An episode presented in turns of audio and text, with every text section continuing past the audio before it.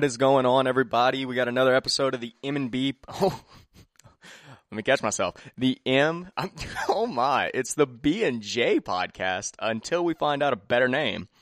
Um, of course, myself, Blake Purser, am in the studio today with my good friend Josh Ferrari, and today we have the college football preseason episode that we promised last week during that uh, relaxed fit episode. So today we're going to be talking about LSU season, the quarterback battle that's coming up between Max Johnson and Miles Brennan. And then we're also going to be talking about the UL season up ahead. Um, and a few, a few other things are way too early predictions for the college football playoff, the SEC expansion, and a couple other things here and there that we uh, we might just ramble on about. So, Josh, before we get started, uh, I want to ask you, what do you know? Because I know you're not a big college football guy, and I'm not going to hold that against you. Um, what do you know currently about the LSU quarterback battle? And have you did you watch any games last year to see Brennan or Max Johnson to see you know who you like, who you think's going to get the start? Um, what do you know about Miles Brennan? Like, you know that sort of thing. So um, I'll I'll give you the floor for that. I remember there was a lot of hype around Miles Brennan. Like when Joe had his season, everybody was kind of excited. They were like, "Oh, this this might carry over in the next season with with Miles Brennan. He's supposed to be incredible and everything." So I know that there was that, but other I didn't watch anything last year. I was not very interested in I- I wasn't at either. all last year. I wasn't either. But I I mean, from what I heard, he was supposed to be like great, and then He- it seems like he kind of it. I don't know if he fell off or if he Well, he got injured. Really? Oh, okay. he got injured. And with the you know the ten game season, um, you know you can't. It's not a full season. LSU didn't go to a bowl game. It was a weird season. I I can say for, I speaking for myself, and I'm sure a lot of other LSU fans probably had. I, I know I had the hangover from the national championship season the year before. We knew we weren't going to be as good. We didn't think we were going to be five and five, but we knew we weren't going to be, you know, amazing and go on a what was it 15 and 0 run like we did the year before. Yeah, it never it never really seemed like people were prepared for it to come back and be another national championship season. Yeah. And it, it was very similar to the year after we won it in 07 when it was Jarrett Lee and, you know, he was a- I think I believe he was a freshman and pretty much just got thrown to the wolves. Um that being said, Coach O has come out and said that he believes both both Max Johnson and Miles Brennan are championship level quarterbacks, but he has not come out and picked his starter for Week One. Um, look, if you take talent out of this, you have to give it to Brennan. Brennan stuck around for four years. He sat behind Burrow. He could have transferred if he wanted to. We've seen so many other college quarterbacks, especially one we're going to talk about later in this episode, transfer when the going gets tough and they don't have the keys to the kingdom and they're not the starter. But Brennan didn't do that. Brennan is the veteran, and he, he started last season, although he did go down with an injury. But in his three games, he had a 60% completion rate, which isn't bad, 11 touchdowns, and uh, 1,112 yards, which, you know, through three games, that's not bad. No, it's Uh, not bad at all. And but you know you've got Johnson who gets the two top twenty five wins. He you know uh, kind of galvanizes that LSU team for the rest of the season, and you know just picks up the spirits around campus when everybody thought, okay, this is a you know stinker season. We got nothing to look forward to. And then Max Johnson comes in and gets us a huge win over Florida, which is always good as an LSU fan. And he was, you know, he was fantastic in his time. Um, I think Max Johnson will eventually be the starter, but I don't think it's this season. I think if Brennan stays healthy, Coach O feels like he owes it to him to be the starter after, you know, sitting out, watching Burrow play, and then he finally gets the, the go and he gets injured. So I think there's going to be that sympathy card played. And I think Miles Brennan will be the starter week one against UCLA. And I think if he stays healthy, he's the starter all season. As long as he does decent and Coach O is not seeing anything from Johnson that's going to put us in a better position to win, I think Brennan's your starter, no doubt about it. How do you feel about that situation in general? Not just with LSU, but in sports in general, with a coach feeling like they owe a player for the loyalty. it, it's it's touchy. It's it's a weird subject because at the you know at the same time you've got a guy who stayed around, waited his turn, was loyal to you, didn't transfer, and just you know waited for his shot. And you have to respect that, but at the same time, you got to win games Right. Like the Saints are in a very similar position right now with Taysom. with Taysom and Jameis. Yeah, Taysom's been there. He's been waiting. He was he's The- played every other position that you know just to get on position the field. He's clearly dedicated to the Saints, but at the same time, I don't see us winning more than six games with Taysom. I mean, hasn't Taysom thrown like less than twenty passes in his NFL career? Maybe less than like ten. Before last season, he played those the He the pl- games when Drew was out. Yeah, So and but then he'd play like slot receiver or punt returner or you know Oh, yeah. linebacker if they let him. Um, it's it- you know you have to look at it like a business. Yes, you feel sympathy for that player, but you have to win games. That's the reason you're the coach. That's the reason they hired you. So I think you, you see a lot of the time they'll start with that guy and or you know female and if it doesn't go the way that they thought it was going to go then they're not lighting the world on fire then you move to the second string the the junior the freshman the sophomore but i think if un- unless of course the you know the underclassman is clear cut you know above and beyond the the guy ahead of them or the female or the woman in, ahead of them so Right. i think that you usually start they'll or they'll usually start the season with the elder classmen, and then if they're not producing, then they make the move to the uh, the second string. right. All right, that was a mouthful right there. Um, we're going to talk about the LSU football schedule. Week one, LSU is playing at the Rose Bowl against UCLA. Uh, LSU comes in at a four and a half point favorite over UCLA. Um, UCLA and that Chip Kelly offense, they got a lot of starters returning, but um, I don't I don't see the Bruins getting the better of LSU in this one. I think after the season last year, LSU is going to come out very strong in this season. I see them winning that game, forty-two to twenty-four. LSU all day, running rampant in Yeah, the Rose I think Bowl. LSU needs to come out the gate sprinting. yeah, oh, absolutely. You can't not after what you you know put up last season. Right. Last season was by all means a disappointment, and of course there was COVID and everything, Yeah. so the world was different in general. But they they need to come out the gate running so that they can get off to a good start and prove that it wasn't just a one year fluke that this program is Yes, do- is still LSU. you got to do it like if people are already questioning the legitimacy of Coach O. So go out there and prove them wrong. You know, um, he's a great coach. He's all about LSU in Louisiana. He's a guy you want in and around your program. Do it for him. Don't let that be a one season wonder. Um, put if if they can have a good season this year, I think that firmly puts LSU on the map of being in the playoff conversation each year, even with Bama. Um, Correct me if I'm wrong. I feel like Coach O is more of a an emotional leader rather than like a, a schemer, like calling play, like call like yeah, I, making the exact game plan. yeah, he's, not a, like a, a tactician. Right. He's he's the rally his troops and go to war with them. Yeah, he's the guy in you know the foxhole with you throwing back grenades. Right. Like he's gonna rally the troops. I I 100% agree with that, and he's put some you know fantastic coaches around him to be able to, in my opinion, to focus more on the emotional side and getting guys fired up. I mean, you saw his reaction when we beat Alabama two years ago, and Oh yeah. you could see it. The just the pure joy of uh, what was it eight years of just pain for LSU of just constantly being talked about like hey if we beat Bama this is the year. And it just never happening. And you know Right. going and getting blown out by our friends in Tuscaloosa. Um yeah friends. I say that very lightly. Uh week two McNeese State. Um in state Should not a dog- rivalry. Should be a dog walk. yeah, I'm not. Uh, I'm not. I don't really even need to say anything. I see LSU winning that game like 56-17. Um, week three, Central Michigan. What do you want me to say? Um, LSU has in the past kind of let little teams like this kind of stick around later in the game and then just turning it on. Um, I mean, that game it probably could be an indicator of the rest of the season though.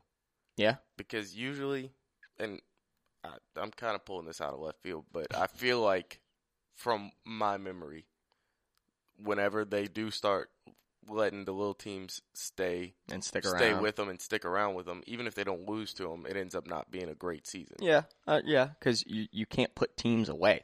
That's a big thing.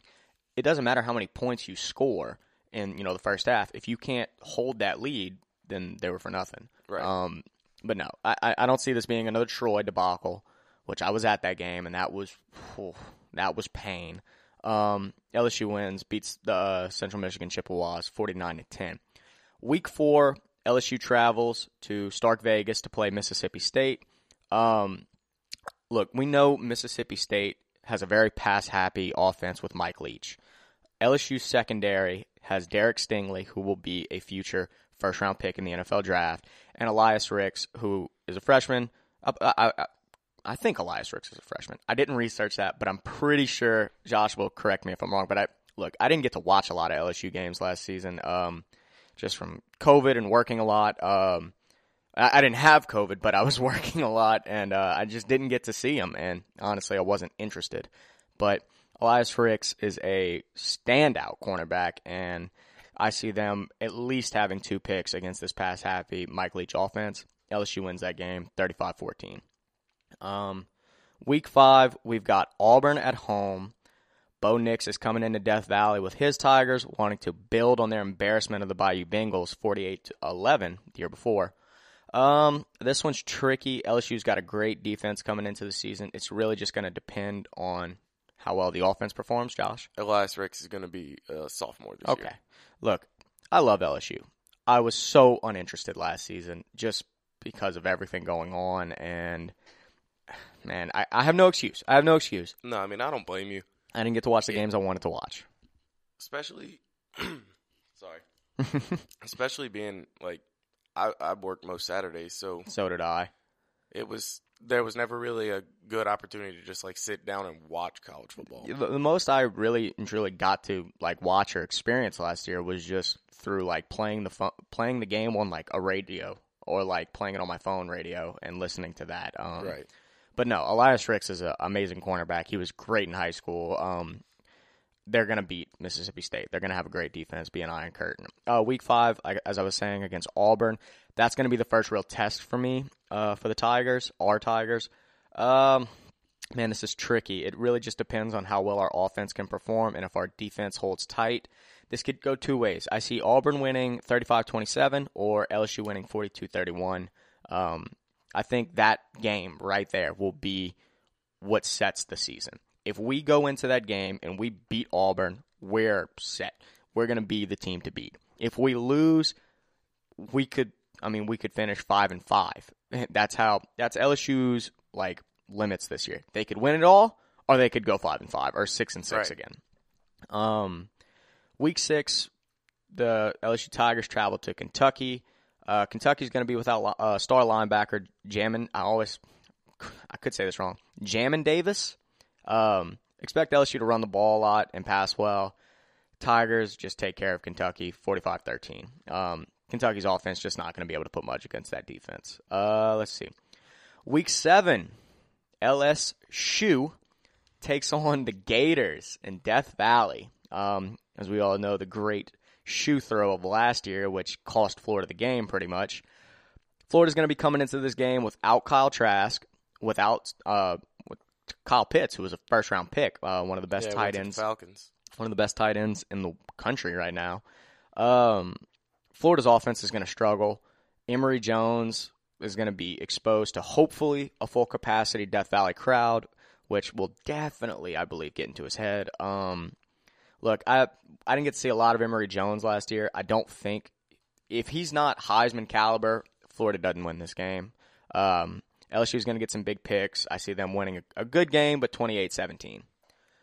Week eight, we travel to Oxford to play Ole Miss. This is a tough one. Matt Coral or Corral, however you want to say his last name, we've seen how explosive he can be and the talent he has, but he is prone to throwing the uh, throwing the interception. And LSU secondary will be electric this year, hopefully, but they're going to be electric. Um, and I'm not, I'm still not sold on Lane Kiffin's decision making and him as a head coach. Uh, I see LSU winning another shootout, 42-38. Week nine, we've got the whew, a tough opponent in the bye week. and then week 10, as we all know as LSU fans, the bye week comes right before Alabama.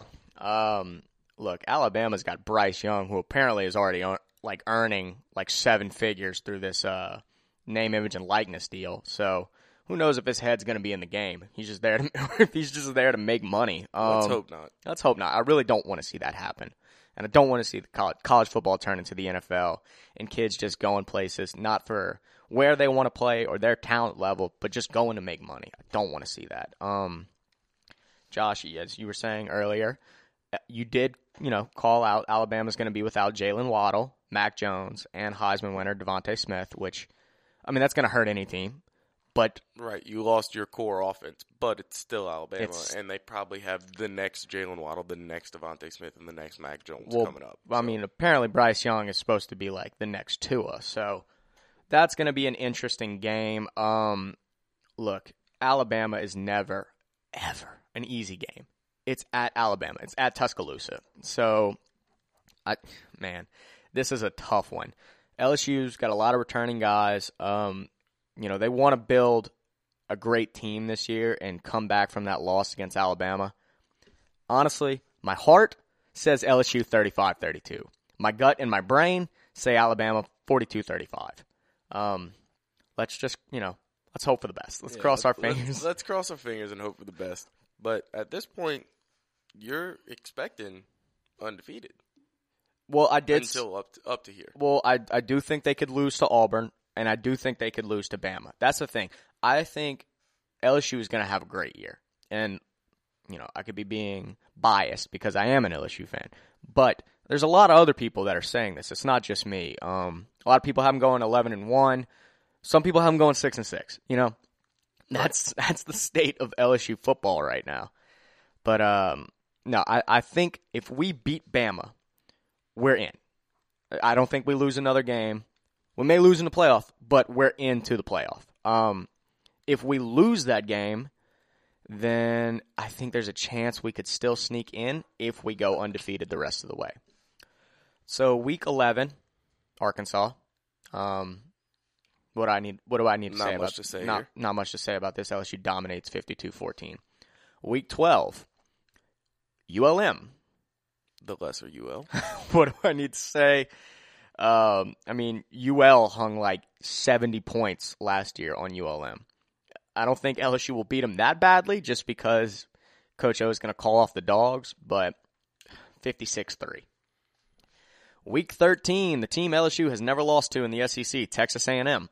Uh, look, Texas A&M is going to be without Kellen Mond, which is going to hinder that Aggie offense. Um, look, I see LSU's defense holding firm, winning 35-24. Whew, that was a Speaking lot. of Kellen Mond, I really wanted the Saints to draft him in a later round and let him sit for a couple. Did you watch him in college? A little bit. I was never impressed. Could have been because he was at A&M, but I was never that impressed. I thought he could be very good it, with Sean Payton. Yeah. Well, the thing is, for me at least, um, no quarterback at A&M is ever going to live up to Johnny Manziel. So everything everything Right. after him has just seemed like you know a downgrade, a watered down version of Manziel. Right.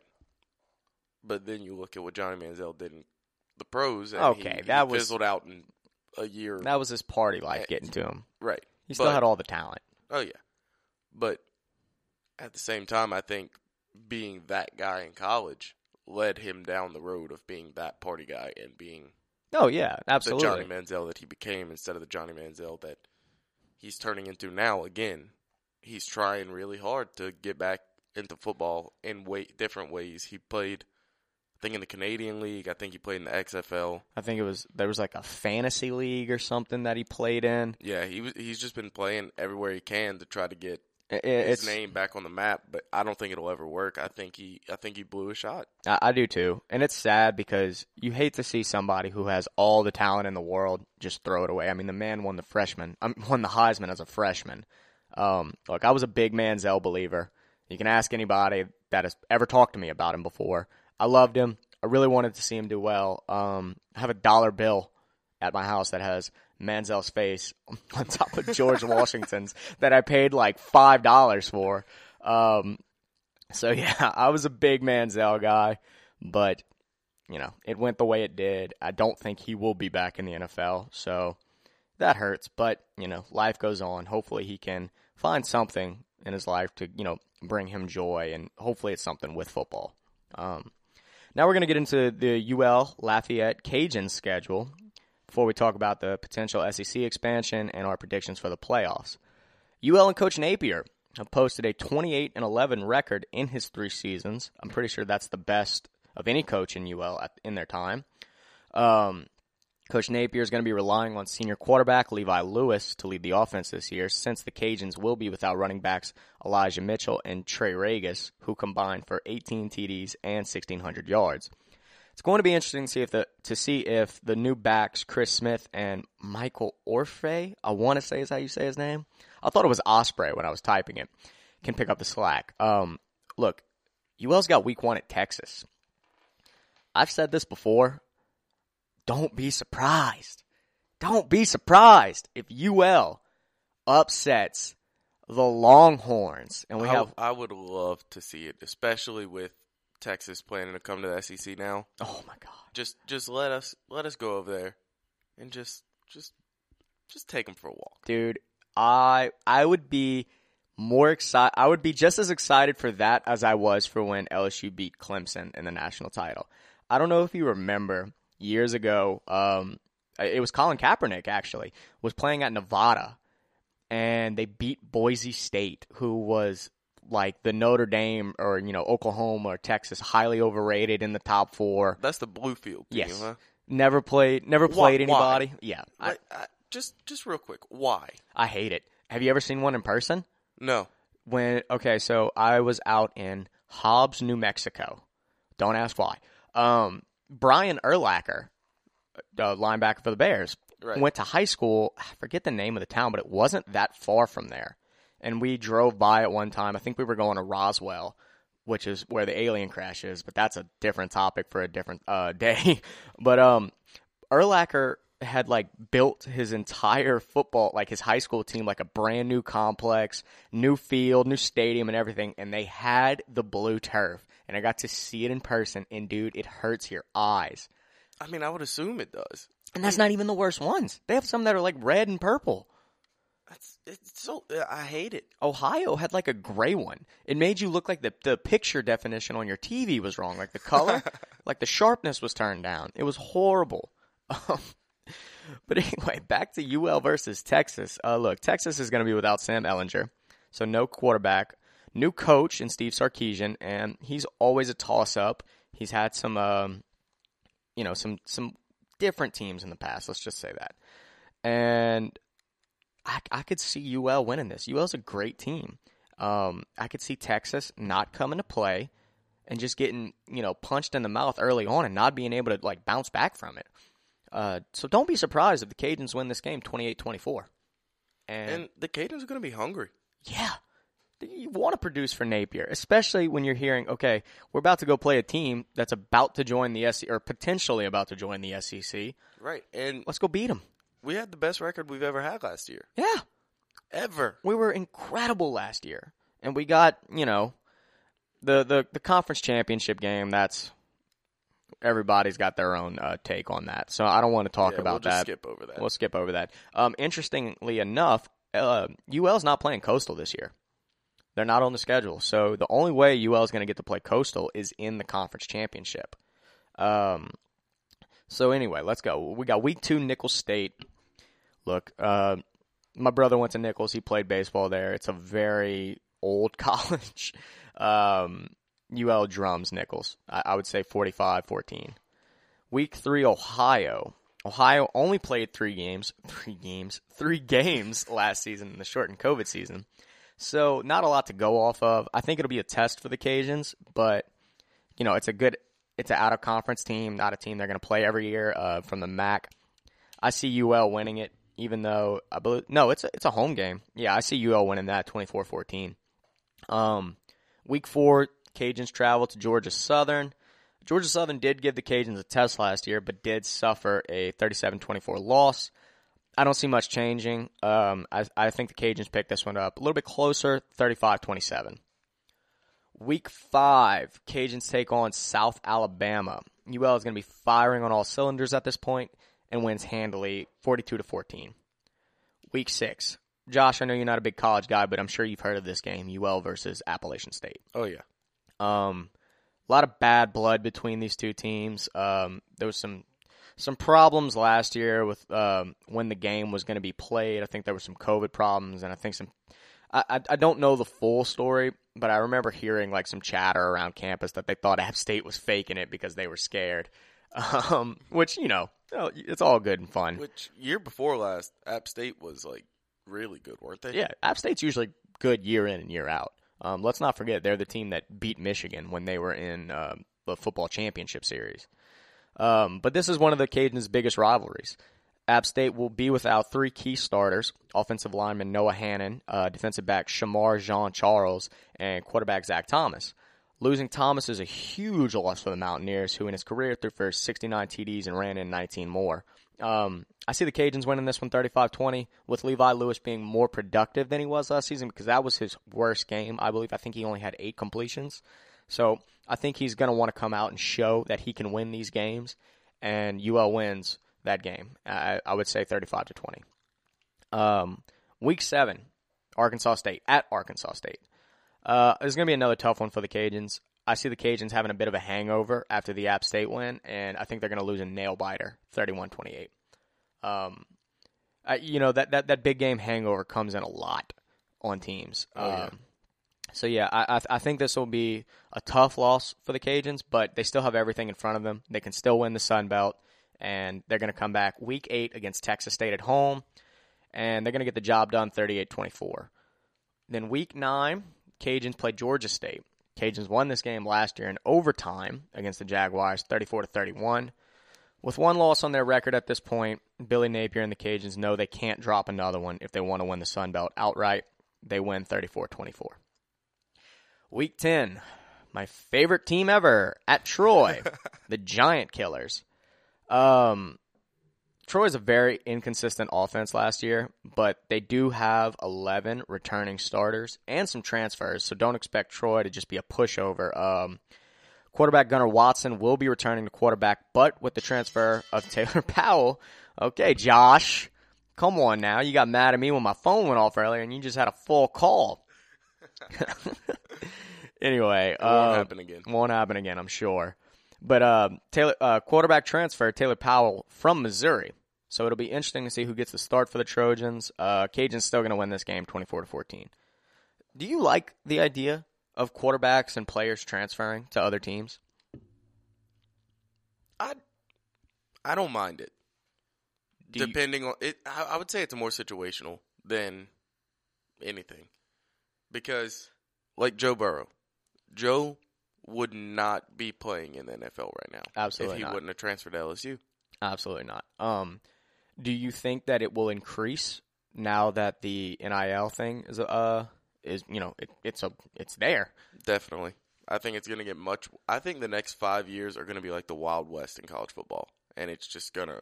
I think it's going to run rampant, and I think it's going to be harmful to the sport for the next few years.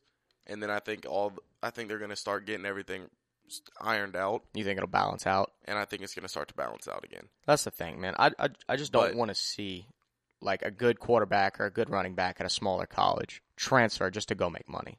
Right. And I think that's going to that's going to happen for the next few years. But I think I think this whole thing it's so new like you saw you like you were saying about the Alabama quarterback making seven figures right now. Yeah. I think that's going to I think that'll probably stay a consistent thing. Alabama's going to be able to get the best recruits even more than they always could. Yes. But I think it's going to start to level out. I think I think it might do well for college football in general and making it bigger than it was to begin with. Oh, yeah, I could see that. Um, Because now you're going to be able to have just think about how many professional football players you see in commercials on TV daily, oh yeah, especially during football season. absolutely. Especially You're- like local car dealerships and stuff. Exactly. You're going to have all of these co- well not all of them obviously. Most offensive linemen aren't going to get Yeah, the we same talked type about that. But you're going to have these college football players that instead of just being shown on Sports Center and their name, image, and likeness being used for, Do they get paid for that? I don't think so. Well, yeah, like that's the thing. Like if you're in a top ten play on Sports Center, do you get paid for that? I mean, I hope I hope they do. I hope they get all the money they can. Um, But I think I think it's gonna help college football just be more in the limelight than it ever has been because you're gonna have these players that are just showing up everywhere, like the pro football players. yeah, Dak Prescott's on every commercial. he, he is on a lot. So is uh, A-Rod, Yeah, who is by the way back at camp. Um, so expect to see him playing for the Green Bay Packers this year. But uh, we'll talk about that in the NFL preseason uh, episode next week. Um, before we, you know, we talk more about college football players being paid. Um, I do want to finish uh, on the UL schedule. As you know, we just deviated a little bit, but um, let's see, where were we? Uh, week eleven, Cajuns are playing Liberty at Liberty. Um, Liberty is an independent school. They're a great team. They were lights out last year. Um, they have Hugh Freeze, who is a former SEC coach. Liberty's a good team, and they got 20 starters returning. And coming off a 10 and one season, I just don't see the Cajuns getting it done, especially because it's a away game. If it was a home game, it'd be different. Um, but I just I don't see the Cajuns getting it done. I think Liberty wins this game 42-28. Um, and then wrapping up the season, we've got Week 12, ULM. Um, the in-state rivalry. the in-state rivalry of the little brother. After coming off a disappointing loss for the Cajuns, they still know the Sun Belt is theirs. As you know, Liberty's not in their conference. I think the Cajuns come out mean and blow out their in-state rivals again. I think they win sixty-three to seventeen. Um, ULM has just not been what they once were in college football. Um, I just don't see them winning that game or having any shot to win that game. Um, but about college players getting paid, how many coaches are you think are like putting that in their recruitment plans? I would say all as all of the Power Five schools definitely are.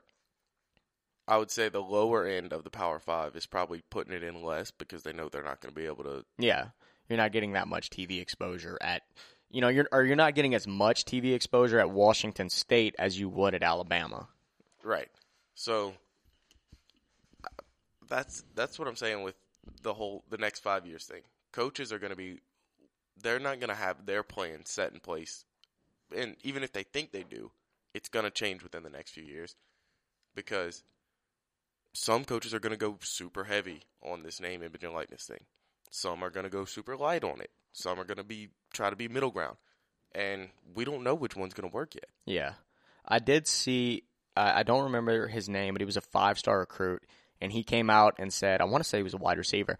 He said, I'm, I've already like scratched off the teams that tried to recruit me with name, image, and likeness, which I love. Um, look, I, I know you want to make the money. It, I mean, people, the school is making money off of your name, so why shouldn't you make that, you know, at least a portion of that money? But go to college football, go play college football to play college football. It's the last time in your life that it's not your, you know, it's not going to be your job. So go, go to the school you want, have fun, play, you know, play your heart out week in and week out to eventually make it to the league. But like I said, it's kind of like you know going from high school to college. It's your last time to just do it for fun. Um, so yeah, I, I love seeing stuff like that. I hope more kids come out and say like I'm not going there just because they recruited me off of oh I can make X amount of dollars there. Um, Yeah, I hope it doesn't become the main priority, which I, th- I think it would be bad for the sport if it becomes the main priority because it's just gonna. The smaller teams are never gonna have a chance. yeah, you. like, I agree.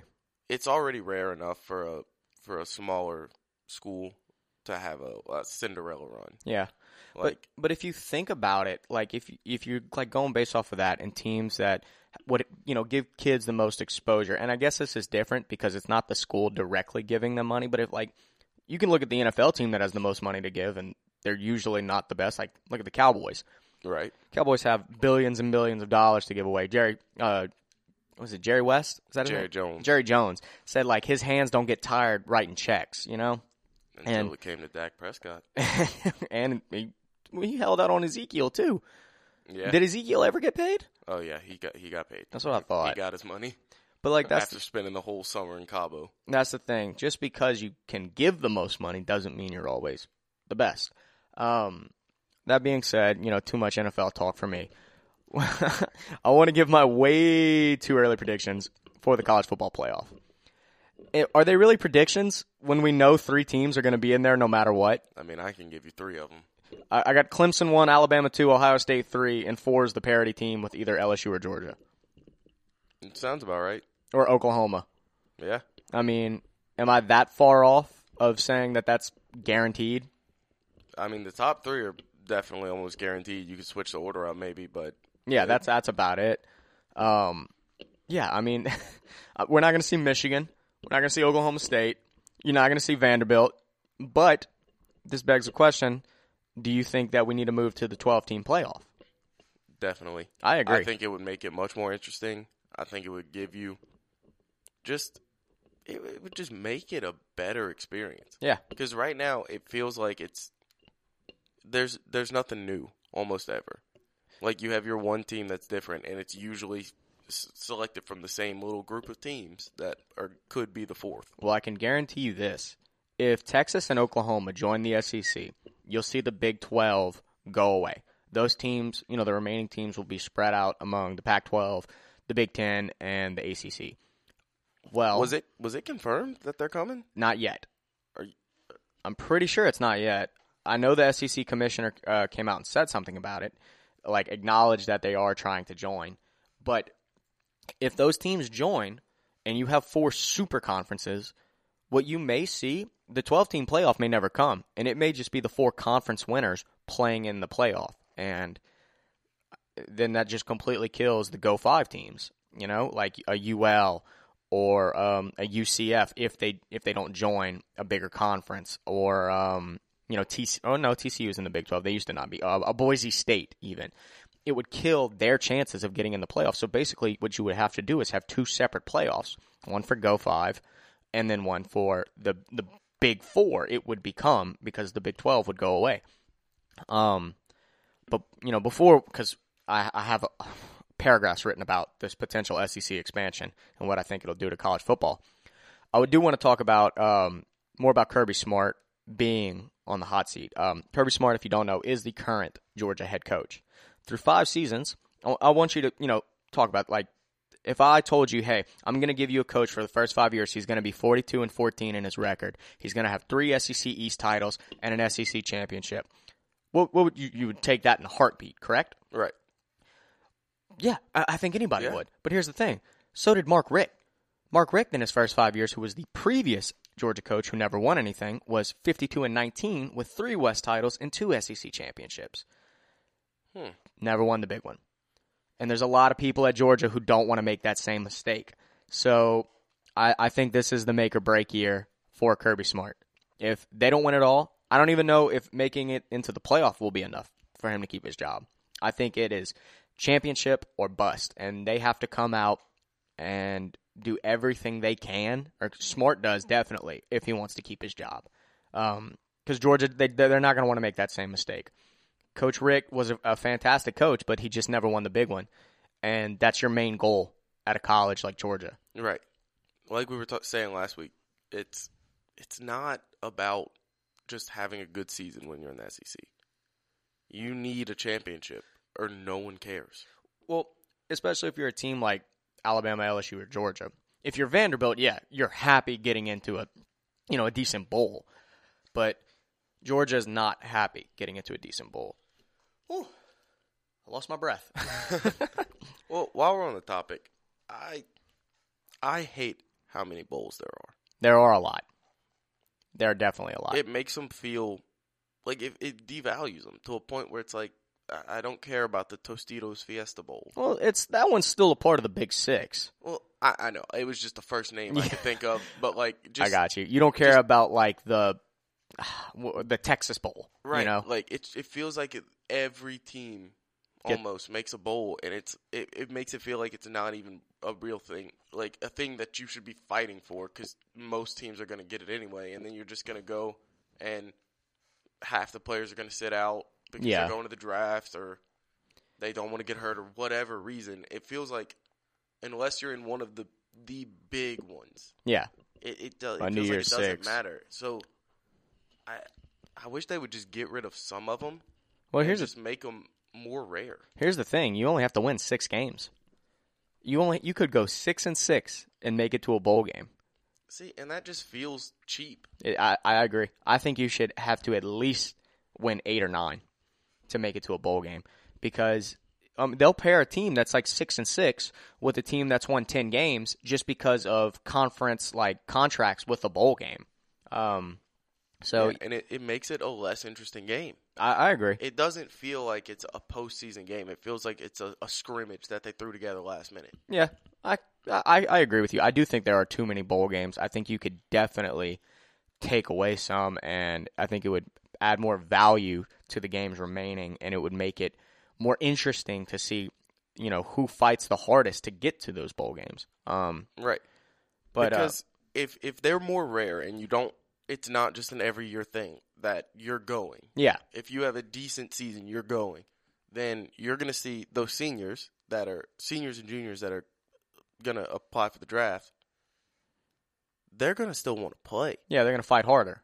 If that's a, a nationally broadcasted game that everyone's gonna be watching, then that's another that's another set of film that they're gonna be able to have that can up their draft stock. That can do anything. for Yeah, them. I mean, uh, take every game like, okay, this could move me up in the draft. How what you know, depending on how well I play. right. Don't just take it as it's set in stone that I'm a you know top five you know pick. Um, that being said, I do want to talk about Tate Martell, who has hopefully finally found his home Yeah, at UNLV. telling me he's had a, a long road. He's had a long road, dude. He was uh, so Tate Martell is a former five-star quarterback. Oh, coming out of high school, he was the number three quarterback in the country. Where's he from? he went to Bishop Gorman, which is like that in like what what is I IGM or what is that football IMG? It's like a it's like a high school technically that all the best athletes in the country go to. Oh, okay. It's you know, it's not like kids went you know grew up in that area and went there. Like you have to be cream of the crop to go there. Okay. So Tate Martell was originally committed to Washington in eighth grade. He was a kid committed to Washington. An actual child. Yeah. I mean, well, hey, they they got 15 year olds competing in the Olympics, so what can I say? That's also true. Um, is, that's insane. It makes me so depressed that I'm sitting on the couch watching them and they're on the world stage at 15. They can't even drive a car and they're, you know, winning gold medals. Anyway, enough about my sad life. Um, Tate Martell eventually switches his commitment to Texas A&M. Then he decommits from A&M and commits to Ohio State. He played six games for the Buckeyes, but played behind Dwayne Haskins. Then, in, and that was in 2018. 2019 comes around. Who transfers to Ohio State? Justin Fields, Right. Heisman finalist. Um, so Martell, Chicago Bear. Chicago Bear. Martell kind of sees the writing on the wall, knows, okay, now I'm just going to have to wait even longer. Transfers to Miami. Let's just say it didn't work in Miami as well. Um, he only had one pass and was repeatedly tried at wide receiver. He picked up a suspension at the beginning of the 2020 season and opted out of the rest. So, Tate Martell now is transferring to the University of Las Vegas. And, man, I hope it works out for him. Um, you know, he's always been criticized for bouncing around and not sticking it through. But I, I hope he goes out and has a Burrow year and shows that, look, I had the talent all along. I just couldn't get to the place where they would allow me to show it. Right. See, and that's that's where I kind of draw the line with how you were asking earlier about if I like the transfers. If if you're transferring if you're playing and you're doing well and you're transferring just to go make more money or just to be at a bigger school, I don't really love it. Yeah. If you're transferring to go get a chance to play and try to m- get to the next level, go for it. Yeah, I agree with you. I wish you nothing but the best. And that's that's the thing. Martell knew. Look, they got their guy now. Even though I'm here, they're not. They're not moving. They're trying to, you know, put me a wide receiver. I got to get out of here. I got to go to a place that's going to let me play the position I want to play. Um, so I'm look. I'm happy for him. Uh, he's always, you know, been criticized for decommitting and recommitting and transferring. I hate that stuff. Um, I hope he gets a shot and I hope he knocks it out the park. Honestly, that being it's, s- it's got to be rough to be him. him, especially in the spotlight in eighth grade. Yeah. You're committing to a college. You haven't even started your high school. You're you're You're a kid. you might still be a preteen, Your brain's not even fully developed. not even close. Uh, and you're over here committing to a college. Yeah. I, A big I feel like colleges shouldn't be able to do that. You would think, but I mean, if a you know a baby's born at like ninety pounds, you know Nick Saban's in that hospital recruiting him to play defensive end. Um, so as we all know, potential SEC expansion. Um, SEC Commissioner Greg Sankey has come out and acknowledged and confirmed that Texas and OU have submitted formal requests for invitations to join the SEC in 2025. He went on to say that the SEC did not seek them out, but aren't opposed to growing the SEC. However, he did say that per the bylaws of the SEC, a vote of at least three fourths of the SEC's 14 members is required to even extend the invitation. This is where I see the plan falling through. Um, Texas and OU would need 10.5 team votes to get in. And to be honest with you, I, I don't see that happening. Um, everybody keeps telling me I'm wrong on this, and it's going to happen because everybody wants to make more money. But I don't think that the, the smaller teams in the SEC are going to want to be even further down the pecking order unless they plan to leave. But then again, I don't see if they're planning to leave, why would they vote them in? You know, they don't care. Right. Um, look, you've got two teams right off the bat that I don't think want them in, and that's Texas A&M hammering no, and Missouri. They left the Big 12 because of Texas. Right. So I don't think that they're going to want. Oh, here they are again. You know, they they just keep following us. Here they are. They're going to steal the limelight again. Yeah. And it's just going to be the same thing that happened there. Yeah, I, I, Except now we found our place. We we feel like we belong in this conference. I mean, Missouri went to the SEC championship their first two years. right? They had to fight to prove that they were even worthy of being there, and then now they're going to walk in, and people are going to say, "Oh, Texas is better than A and M." Yeah, and Texas is going to steal all of our recruits because now they can tell people, oh, well, we're in the SEC too, and you can stay home. Um, so no, I, I, I see Missouri and Texas A&M voting no. I see Vanderbilt, Kentucky, South Carolina, and Arkansas also all saying no. So that's what six teams, seven teams right there. One, two, three, four, five, six, six teams saying no. So it's over. Um, I, I just, I, I don't see it's, I, I don't see it happening. And personally, I don't want to see it happen. I think the SEC is perfect as it is. It's not like they're adding Clemson and Ohio State to it, who have proved that they can uh, win a national championship in the past 15 years. It's two teams who are always talked about being great, that are just never are, um, and I don't, I don't want it to happen. There's something special about when you see LSU play Texas like two years ago when it was out of the blue. LSU LSU's going to play a home and home with Texas, or you know you see Alabama play USC, or when Georgia played OU in the in the playoff.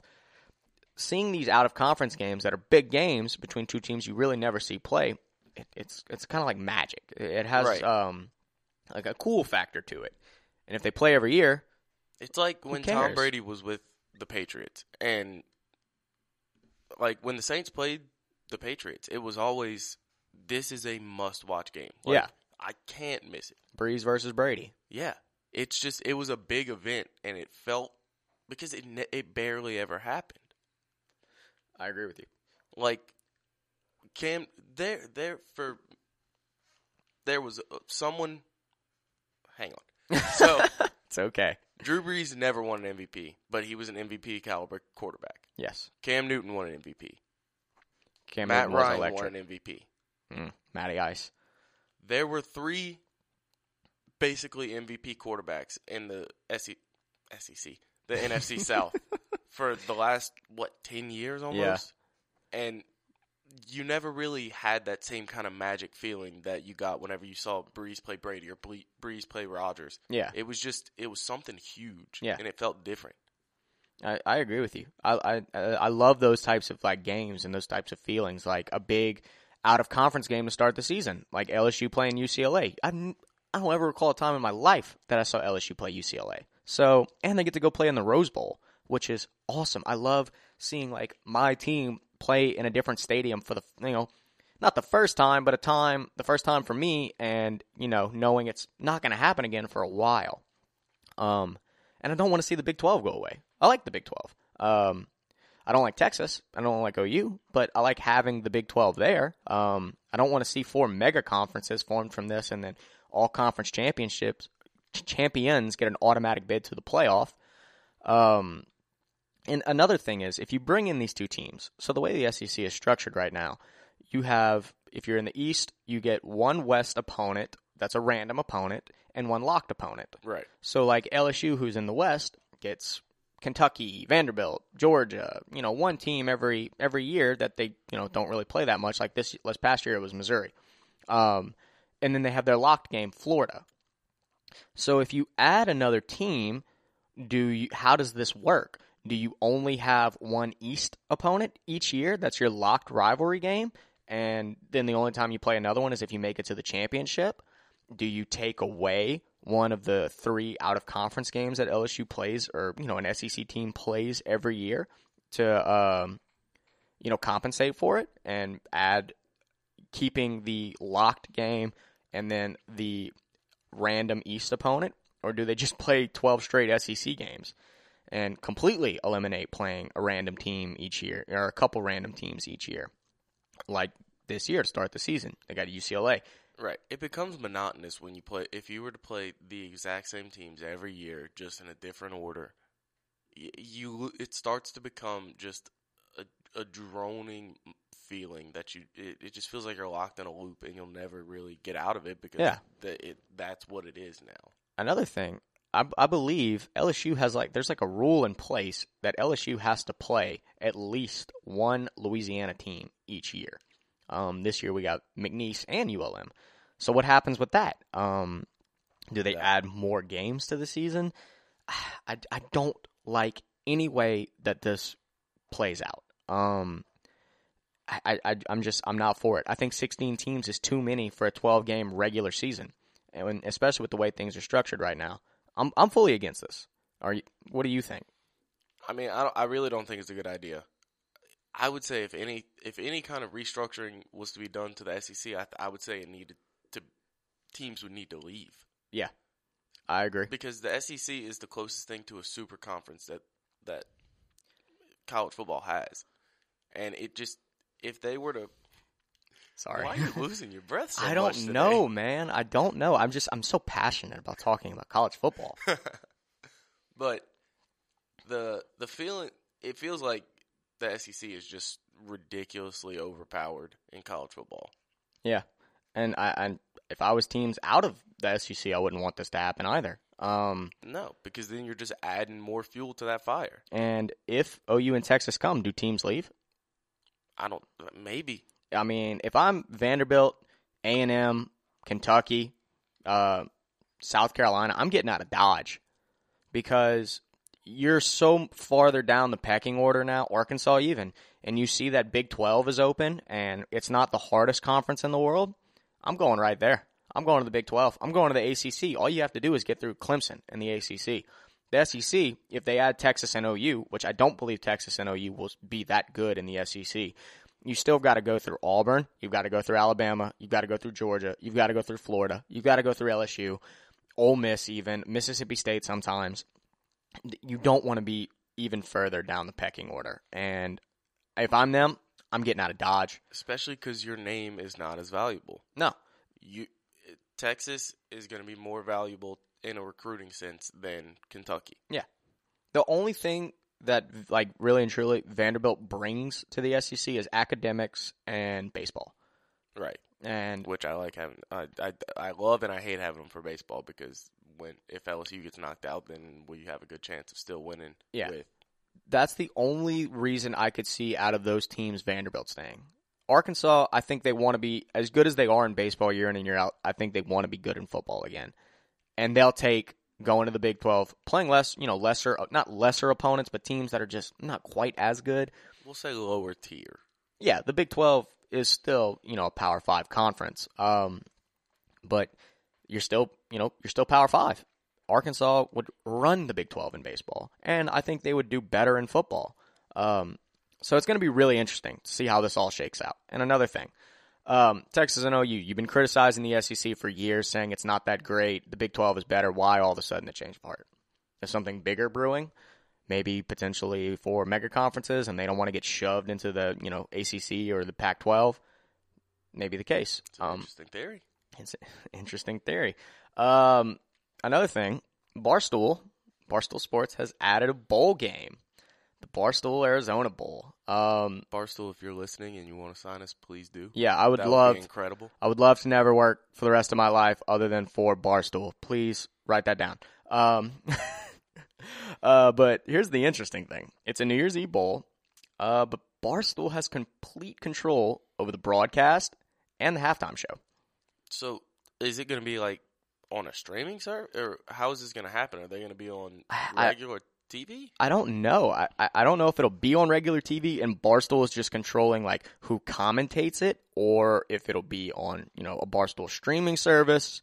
Who knows? Um the Barstool Bowl or the Arizona Bowl is still under contract with the MAC and the Mountain West, so you will see those two teams play or a team from each conference play in this bowl game, but honestly, you were saying earlier how you wish they could do away with some bowl games.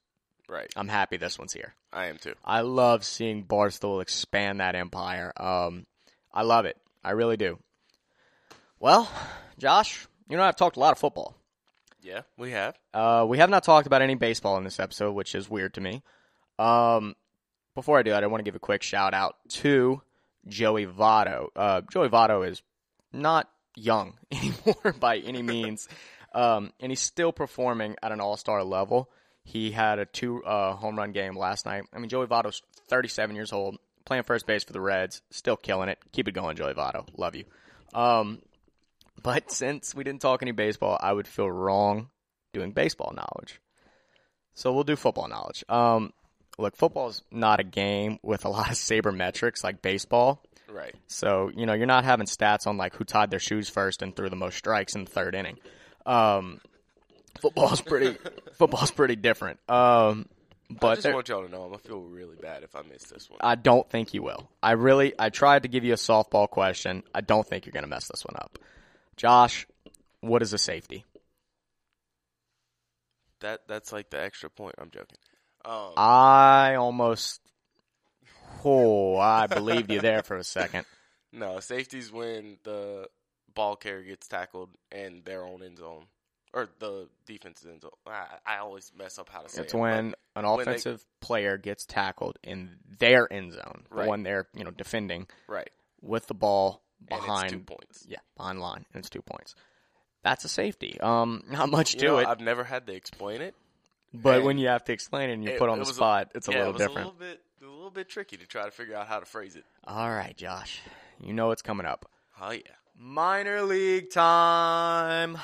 My favorite time of the week. All right, Joshy boy, your three teams are the Scranton Wilkes-Barre Yankees, the Sacramento Ball Boys, or the Jamestown Turncoats. And I just realized I didn't put the right team name. So none of them are real. well, one of them is real. It's just not their name anymore. But the town itself still has the minor league team. I'm sorry. So You got. I'm sorry. I'm sorry. You've got alright, give me my options one more time. the Scranton Wilkes-Barre Yankees, the Sacramento Ball Boys, or the Jamestown Turncoats. I remember the Scranton. Well, I remember that there was a Scranton hyphenated with or slashed with somebody on the list when I was looking for yours. I don't remember it being the Yankees though. It's not, but it is Scranton. It's uh, they're the Scranton Wilkes-Barre Rail Riders, and my intention when I was doing this was I was going to put them in there, but put their old team name in case you had heard it before to try try to trip you up, and then put a real team, and I just didn't do that. Um, but no, they were the Scranton Wilkes-Barre Yankees not too long ago. Um, but no, they changed to the Rail Riders, and yeah, that's You know, my fault. That one, that one's not bad. no, I kind of like the Rail Riders. I don't. I don't. I don't. I don't at all. Um, but yeah, it's it's they're not the Scranton Wilkes-Barre Yankees anymore. They are the Scranton Wilkes-Barre Rail Riders.